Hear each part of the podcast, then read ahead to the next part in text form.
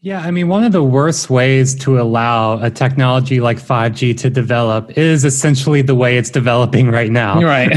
where, where we, we the people, um, are, are really kind of like collateral damage, right? In this geopolitical war, right? In this kind of Cold War 2.0 with China, uh, you know, and, and, and this is really kind of pushing and driving the development of a technology that, if successful, will have massive impacts on every aspect of not only our personal lives, you know, but as we talked about uh, earlier, massive impacts on the very organization of entire sectors and industries, right? Um, massive impacts on logistics and manufacturing, on transportation. By allowing it to happen in, in a way that's like, decidedly undemocratic and undemocratic in the sense that uh, the voice and values and interest of most people um, are simply not represented uh, in a technology that is instead being developed um, through these kinds of uh, yeah the, these battles and these conflicts of interest uh, amongst global hegemons um, uh, amongst these kind of proxy battles. So this is going to push the development of this technology um, towards one that kind of dominates the way technology is developing, where it's it's one based on um, kind of a, a, trickle down innovation, right? Like innovations are developed um, to meet the interest of people at the top. Um, in this case, whether it's the you know the U.S. national interest and national security, whatever that means, um, whether that's uh, China's uh, goals and, and aims on being you know the next kind of uh, pace setter and hegemon in this area, um, and but then all of the flow on effects of that will, you know, if we're lucky, we'll get trickle down marginal benefits, right? Little pittance, like, oh, I can, you know, I I, I can stream uh, my video game on Twitch at a higher frame rate, um, or I can download that new uh, Netflix original series uh, instantaneously. Right? It's all it's all that, confidential. You know? Yeah, it's, it's all that it's all that kind of shit. Right? Those are the kinds of like marginal benefits that we get to um, enjoy if we're lucky. If we're lucky, um, mm-hmm. whereas all of the the the other benefits of this, you know, multi-trillion dollar market for networked devices and next generation communications technologies um, all of these technological transformations and finance and manufacturing and logistics and so on and so forth all of those benefits end up accumulating and consolidating at the top and not just at the top at the very peak, right, amongst a small number of companies and states, right, in partnership with each other. Right. You know, I think, you know, just a very easy example of like what we don't get, right? Patents have licensing fees, right? Qualcomm dominated 2G, dominated multiple other standards races, two thirds of its revenue from China right? It gets two thirds of its revenue from China. Most of that specifically from Huawei.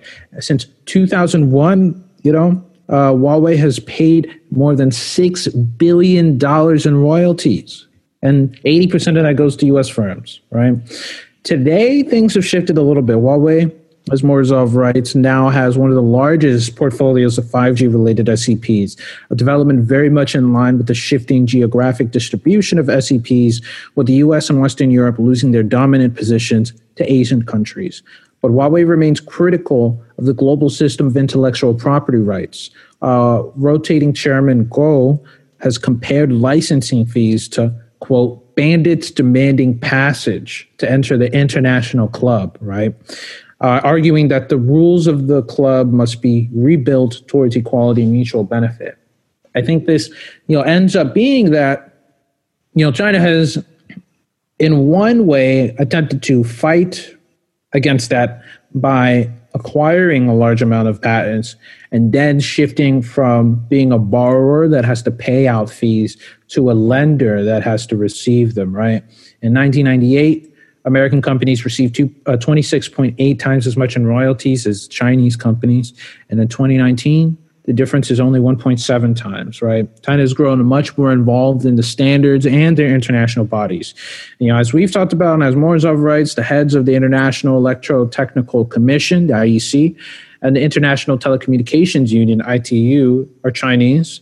Uh, the first Chinese president of the International Organization for Standardization, the ISO, completed his three year term in 2018. And these are the standardization bodies that, um, you know, you can have a standard protocol created, you know, in Finland, in the Nordic countries, you know, all that. But the way in which it's going to be uh, further developed, the way in which devices are going to be created along it, uh, along its lines, the way it's going to shape and drive development are as much a consequence of private decisions uh, by blocks of capital as they are by these international standards that can get groups to agree to them.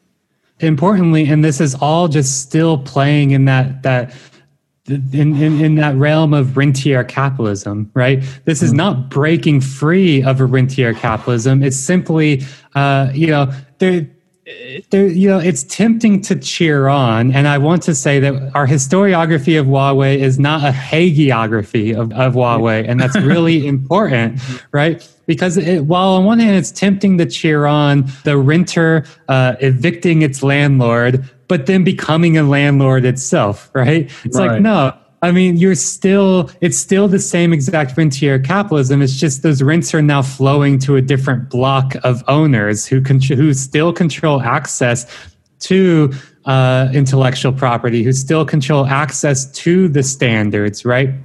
The point here needs to be to just abolish the rentier system altogether because while you may end up with different types of development, um, with one block of rentiers owning the owning access and owning property over a different blocks of rentiers owning access and owning property, at the end of the day, it's still rentiers who are deriving mm-hmm. and extracting that rent, who are enclosing, um, in this case, the kind of IP necessary for, for these technological developments, um, and who are therefore accumulating the, the rent that they're extracting um, to themselves right? Who are who are controlling and pushing forward the development of these technologies so they meet their interest. Again the interest of rentiers just a different type of or a different block of rentiers than the ones that we're used to dealing with